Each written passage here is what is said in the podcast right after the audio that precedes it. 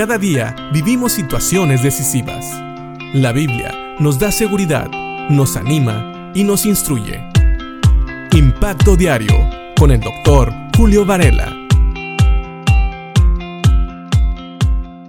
Pablo habló a los colosenses acerca de su estado natural lejos de Dios. Les dijo que sus pecados, o como lo dice más precisamente, sus malos pensamientos y sus acciones, los hacían enemigos de Dios.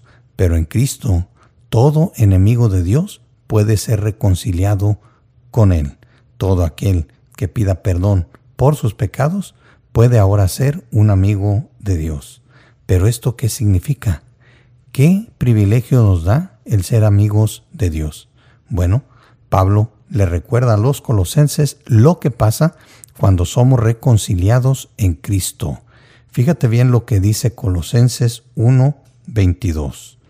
Pablo aquí haciendo la referencia a que los colosenses antes eran enemigos de Dios, antes de conocer a Cristo, ahora va a ser un contraste y dice, pero ahora Él lo reconcilió consigo mediante la muerte de Cristo en su cuerpo físico. Como resultado, los ha trasladado a su propia presencia y ahora ustedes son santos, libres de culpa y pueden presentarse delante de Él sin ninguna falta. Esto es increíble. La muerte de Cristo no solamente trae una reconciliación con Dios, sino que también trae una familiaridad que no teníamos antes al punto de que dice aquí que el resultado de haber sido reconciliado con Dios en la muerte de Cristo es el estar en la propia presencia de Dios y también de ser santos. Antes, como dijimos, eran nuestros pecados los que nos hacían enemigos de Dios. Eran sus malos pensamientos y sus malas acciones los que separaban a los colosenses de la presencia de Dios. Sin embargo, el creer en Cristo nos hace santos. Esto quiere decir apartados del mal, pero también libres de culpa. El pecado, según nos dice la Biblia, siempre trae destrucción y muerte. Y en Romanos 6:23, Pablo recuerda que la paga del pecado es la muerte.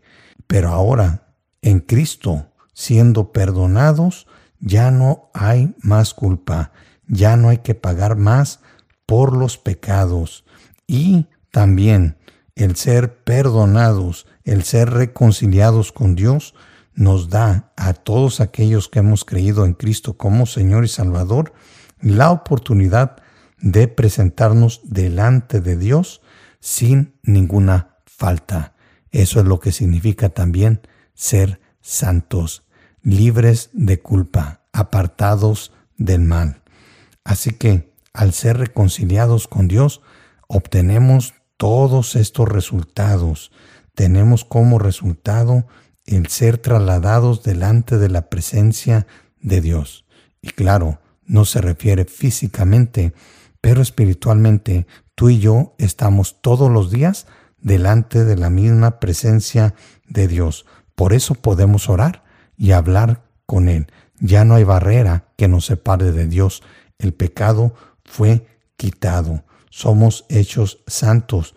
La culpa también fue quitada. Somos hechos libres de culpa y también somos hechos hijos de Dios. Claro, todo esto no por nuestras obras ni por nuestros méritos, sino basados en el precioso sacrificio de nuestro Señor Jesucristo. Vuelvo a leer el principio de este versículo. Pero ahora Él, refiriéndose a Dios, lo reconcilió consigo mediante la muerte de Cristo en su cuerpo físico. Y creo que aquí dice cuerpo físico porque nos quiere recordar que la muerte de Cristo fue real. Él realmente en su cuerpo físico murió y se dio por nosotros en la cruz.